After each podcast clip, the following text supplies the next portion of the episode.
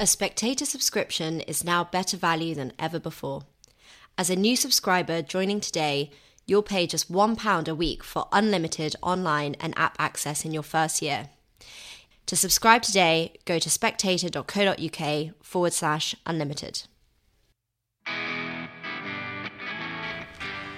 Hello and welcome to Women with Balls, where I, Katy Balls, speak to today's trailblazers. There are decades where nothing happens, and there are weeks where decades happen. On Friday, Number 10 said that the Prime Minister knew no specifics about Chris Pincher's alleged behaviour when he made him Deputy Chief Whip.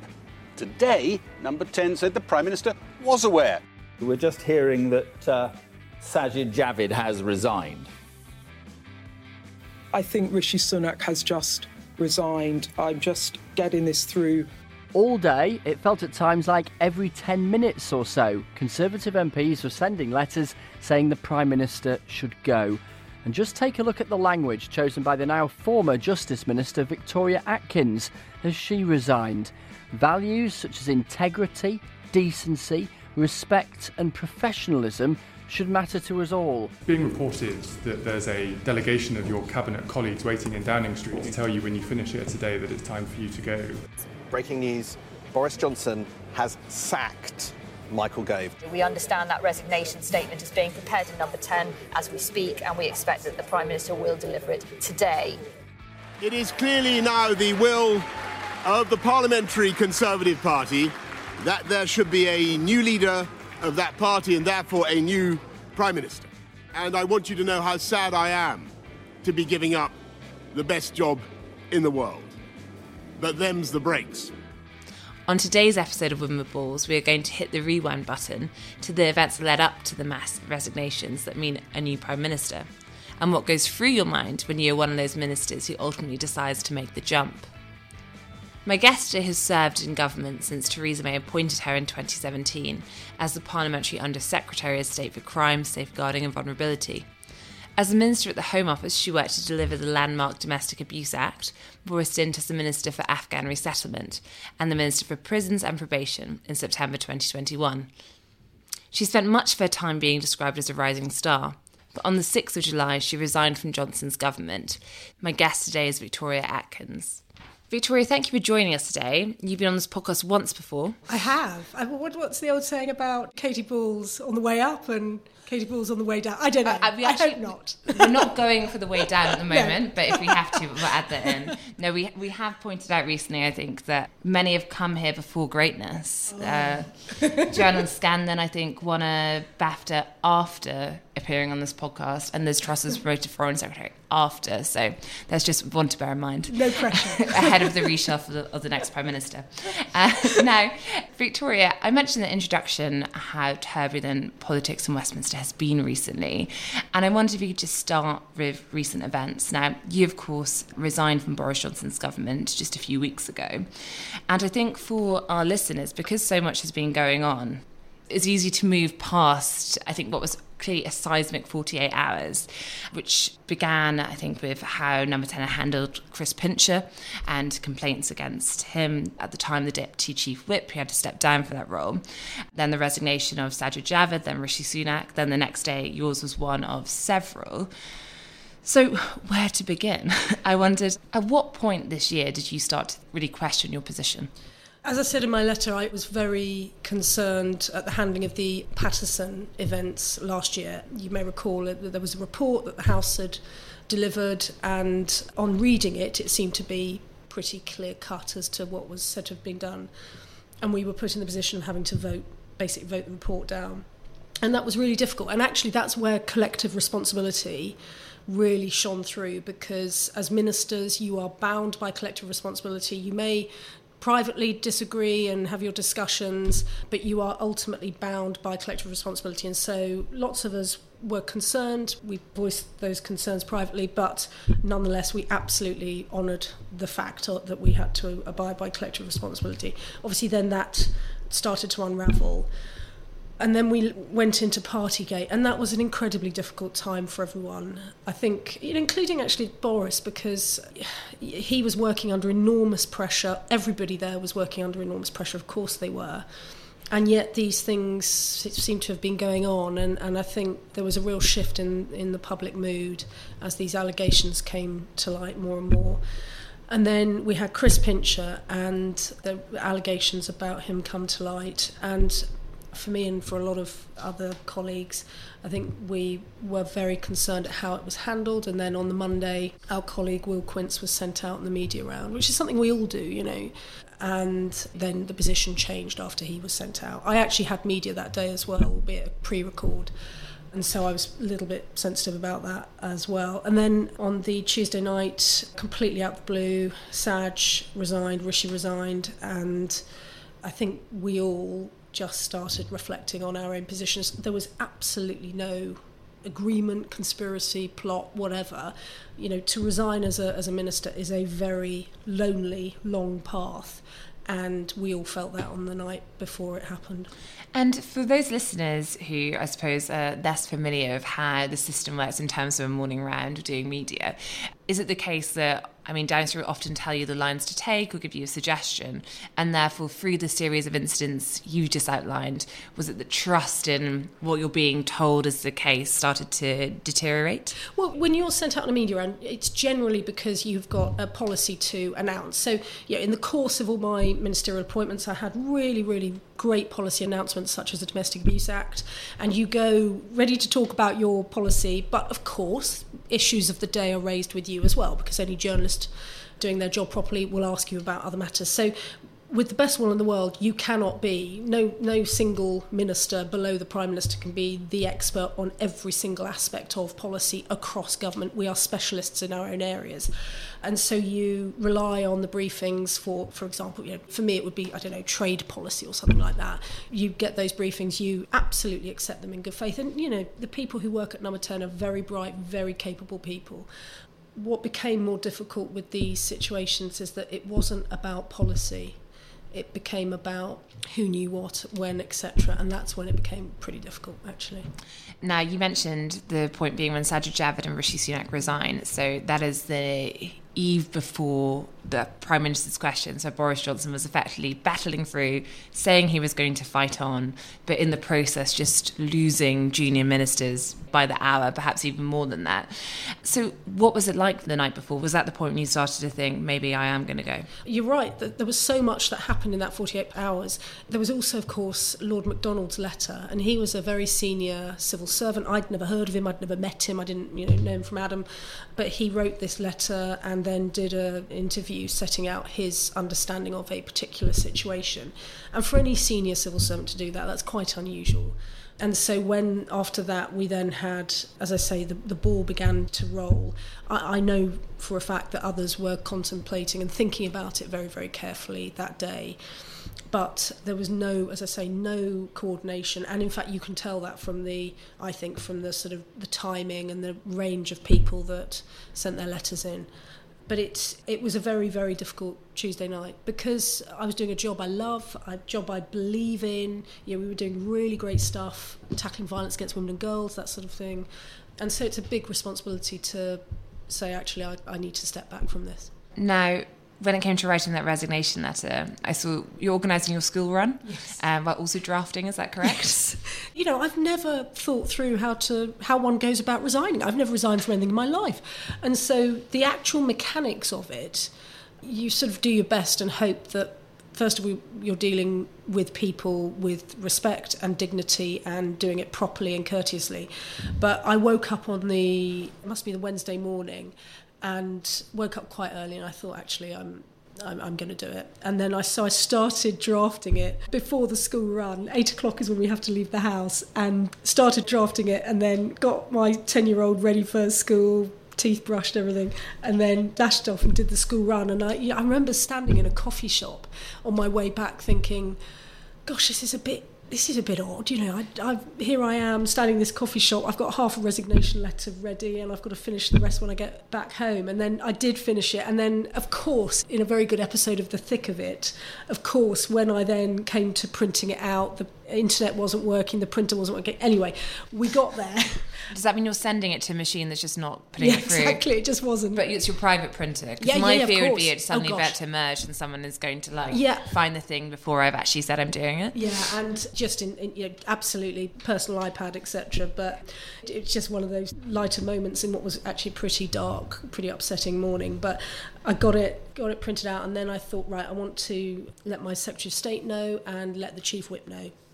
So I put phone calls through. I managed to speak to one of them, and then I sent it out. And it's you know that that's a really, it's a really serious moment where you press send. Because ultimately, the evening that Rishi Sunak and Sajid Javid resigned, it felt as though it was a big blow to Boris Johnson, but they quickly filled those roles. So you had Nadhim Zahawi being Chancellor, Michelle Donelan as Education Secretary, and all the briefings coming out of number 10 was look, we can fill the positions, we're going to keep going. This is a setback, but we can now actually have the economic plan we want. So in a way, from observing from Parliament, watching it, the death knell was actually really just a continuous flow of resignations the next day, of which you were one. So, did you have people trying to say, don't do this, getting in touch, or, or not so much? No, again, I think for someone to make that decision, it's their decision, their decision alone. And look, I totally, totally respect colleagues who, you know, made their decision to stay. I, I totally get that. But you couldn't possibly, and, and nobody tried, one couldn't put any pressure on another colleague to do anything because it is their decision. It's, it's their career, their livelihood, their conscience. Now, I want to talk about the future of the Tory party, but just before we do get there, it's interesting, obviously, hearing the events, how there were so many distractions in the sense you no longer felt as though you could focus on your brief because the level of number 10 scandals that, that dominate even a positive news announcement. But I wondered if also some of the negative briefings from Downing Street played a factor because certainly in the case of Oliver Dowden, you would have a situation where various figures, and we never quite know who the source behind anonymous quotes are, were ultimately suggesting he might be sacked anyway as party chairman. Which then I think, given he was the first resignation after the double by election, it probably made his decision a bit easier had they not been there. And certainly, I think after the confidence vote in Boris Johnson, your name sometimes appeared among some of your colleagues suggesting you hadn't been pro Boris Johnson enough publicly. How did that feel? It felt pretty unfair actually because I have been entirely loyal to this administration and to you know since I've been elected since 2015 I'm I am a loyalist I'm a conservative through and through and I absolutely believed in Boris when he was selected as our leader, our prime minister, and then went on to win that amazing election victory and delivered Brexit, and then coped through COVID, that extraordinary period of time. And I was being sent out to talk on behalf of the government, which I really appreciated and I took very, very seriously. And so it was a bit. I mean, it's it's part of. Sadly, it seems to be part of politics, but I'm not sure it's terribly good for general morale. I, I wouldn't dream of speaking for others, but I'm not sure it's terribly good for general morale. I'll put it tactfully like that. Yeah.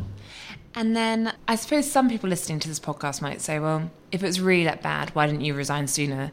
Why resign when you know already some people were already out there? I want what what would you say to them about? It genuinely was an escalation, and again because we're all incredibly committed as ministers to our roles. You know, we work very very hard in the background. People don't necessarily see it, but every minister will get their red box every evening. They get their weekend boxes. It's some days my days were me- measured in 15 minute slots because I had so much racing around to do between commitments, meetings, parliamentary business and so on.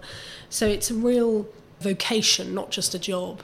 I personally felt an enormous duty, not just to the government, but also to the people we're trying to help, you know, victims of crime, particularly rape victims. And we're doing some really, really positive work within the criminal justice system. So for me, I needed to be sure that it was the right thing to do, and it took time.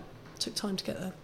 Now, I wanted, looking back on this, now we're speaking just after Boris Johnson's final Prime Minister's questions, and the entire Tory party sat in the Commons chamber, including yourself, gave the Prime Minister a standing ovation. Quite right. So, what do you think the problem was? Do you think Boris Johnson was dishonest, or do you think he was let down by the people around him?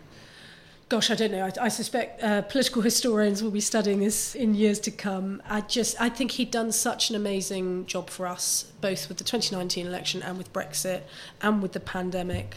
But if you look at any prime ministerial career, they come to an end, and it's usually not of a time or of a process of their choosing. And so I think that was the case here as well. And just just uh, two final ones, Boris, and I want to talk about the future of the party, which is just one which is we spoke about this on your last podcast with us, which is a few years ago now, because you were once in the news for your own conversation with Boris Johnson, where you took him to task. Or maybe that's you can tell me if I'm phrasing it wrong, but he claimed in an interview that he'd that money spent investigating historic cases of child sex abuse is being spaffed off the wall. And I just wondered, do you think the Prime Minister learnt from that experience? So I've never confirmed that. You're being very, very cunning, if I may say so. But um, reports at the time. Reports at the time. Look, what I can say is I genuinely was really blown away by his absolute commitment to helping victims of sexual abuse when he was prime minister. So the rape review, the work that we did through that, he he absolutely gave that his 100% personal commitment and was regularly being briefed on what we're up to and you know he really really did. So I, am not so you gonna... think he does take those issues seriously oh, I, yeah, yeah. I really do. I genuinely yeah. do. And I think as I say I'm, I'm neither confirming nor denying but his record over the last couple of years I think actually stands alone and speaks for itself. Sure. And then we're going to talk about the future leader, but just at a time when obviously the candidates are being whittled down, there has been some backlash from certain members in the Tory grassroots. And I think some voters who probably don't follow politics that closely and are just wondering why the Prime Minister is no longer going to be Prime Minister. And I just wondered what you might say to them when we are starting to see a bit of a movement to say, you know, should it be right that MPs can oust a leader? Do you understand why there might be some upset in the country? I do, but then I remind myself that we live in a parliamentary democracy, so we do not live in a presidential system. Uh, the Conservative Party, led by Boris, and I don't take that away, you know, at all. But the Conservative Party won the last election, and the leader of the day, any prime minister of the day, if, if one takes, if we take a step out of 2022 and just think about it in the round, the Prime Minister of the day has to have the confidence of their parliamentary party. And I think the events of two weeks ago with ministers resigning and so on, that showed sadly that the time had moved on. Now, we are talking during a leadership contest, and it's been a bruising period. So, before we get to the candidates, what do you think the Tory party has to do now in order to deliver on its promises, but also potentially win a fifth term, which no party has done. Well, look, first of all, I think it's amazing that we had such a diverse list of candidates. You know, from all across the board. At the very beginning, there was, I think, 11 candidates. They just they represent our country in the 21st century. I'm so proud of our party for doing that. And you know, we're now at the stage we're just ahead of the announcement, so we'll find out the final two. But we will have the final three candidates, two are women, and Rishi. So whatever the final two looks like, and obviously I hope Rishi is in there, but it's going to be an incredibly, I think, incredibly modern offering to the country. Something that Labour has never ever got within sniffing distance of achieving, and I think that it does show that we're just very open to moving with society. If we don't move with society, we will lose as an electoral party, and so I genuinely think that the ideas we've heard are really exciting and you're backing Rishi Sunak. Mm. Do you worry, in a sense, that there is there does seem to be a block? You think Rishi Sunak's responsible for bringing Boris Johnson? We hear it. We hear it from certain people who've served under Boris Johnson. We hear it in anonymous briefings. Do you think Rishi Sunak can really unite the Tory party? Yeah, I do, and I, I hope. Look, we're in a very it's, it's the white heat of an election, a leadership election at the moment, and and so there will be conversations, briefings, and so on. But if, as I hope, Rishi's in the final two, and if, as I hope, he secures the leadership, then we will settle down and things will fall into place. And, and whoever wins, I am absolutely determined to support them. You know, it's an extraordinary thing to put yourself forward for this role. Just if you look at some of the scrutiny some of the candidates have had, and by the way, we've got an amazing three candidates left by it, but you know, some of the scrutiny stroke criticism they've had you know, they're really being put through their paces. And so it is on each and every one of us as members of the party to get behind the new leader in September and really help them make it work. So I think you've probably already answered this, but that means, I mean, we're speaking when it's Liz Truss, Penny Mordaunt, Rishi Sunak, but if any of those three were to become prime minister, you will be happy to fully back them, serve if asked. Yeah. I'd be absolutely delighted because I think they're both look. They've got different strengths, and I believe very firmly in Rishi. But look, others, my friends, my colleagues, believe in the other two candidates well as well, and I would fully respect and support them if that emerges. And just on your brief, so you're no longer in this role, but you were role as uh, Minister for Afghan Resettlement. And I just wondered, as an it's obviously one of those things. There's lots of media focus at the time, lots of pleas, you know, let more people in and so forth. Do you think that, that there should be more attention to it now? It feels it's almost dropped off, I suppose, the public's gaze a bit. But from your experience of dealing with actually the technicalities of you know housing these people who come here. I just wonder if you felt like there should be more focus now, or, or if there is kind of still the same level of enthusiasm amongst the public as there was at the time. Well, crikey, if you think of the last year, we've moved from the pandemic to Afghanistan and then to Ukraine.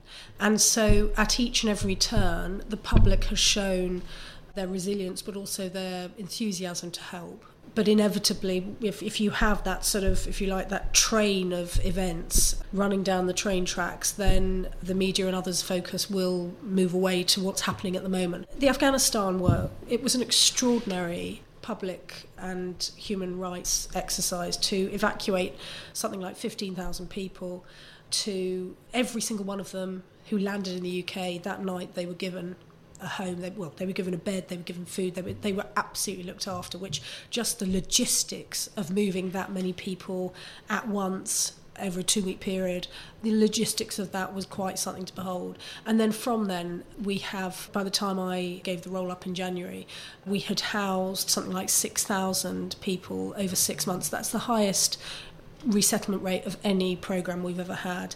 But it's really tricky because you know we're not only talking about bricks and mortar, it's the supply of the homes, but also of course getting children into school, making sure that adults can speak English as well as they possibly can, trying to help them with jobs, trying to help them with access to healthcare and so on and also the trauma of having been through what they had been through. So it was a fascinating job to do, and it will continue to this day. But then Ukraine came up, and, and clearly we all wanted to help with that, and, and that has taken some of the media attention, which I can understand.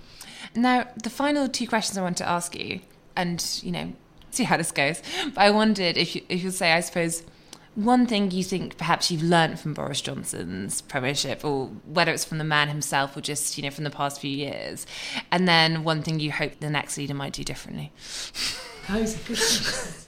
so with Boris, the fact that with Boris, an awful lot of people, when they think of Boris, a smile comes to their lips, and I think he brings such a, a joie de vivre, if you like, to political life. He has his own way of communicating that clearly reaches people and he has an extraordinary resilience if you think about it with the work that he's gone through the COVID, during COVID being so terribly ill with himself and so on I think that for me has been a real sort of pleasure to watch and I very much hope that we will be able to continue that as a political party moving forward with the new leader with the new leader I think we we need to remind ourselves of the difference between campaigning and governing.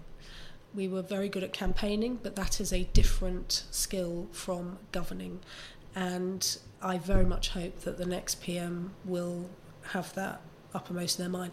Not least because we can't, you know, in this 24 7 news channel, real Twitter, and so on, we can't react to every headline. We just can't. We've got to have our sort of fundamental values and strategies and principles running through the government, and that is what we've got to stick to as part of our governing of the country. It's an extraordinary privilege to be able to do that. And you've actually taken Boris Johnson at PMQ saying you know, Twitter should not be the main focus, but you, yeah. you've taken that approach quite literally yes.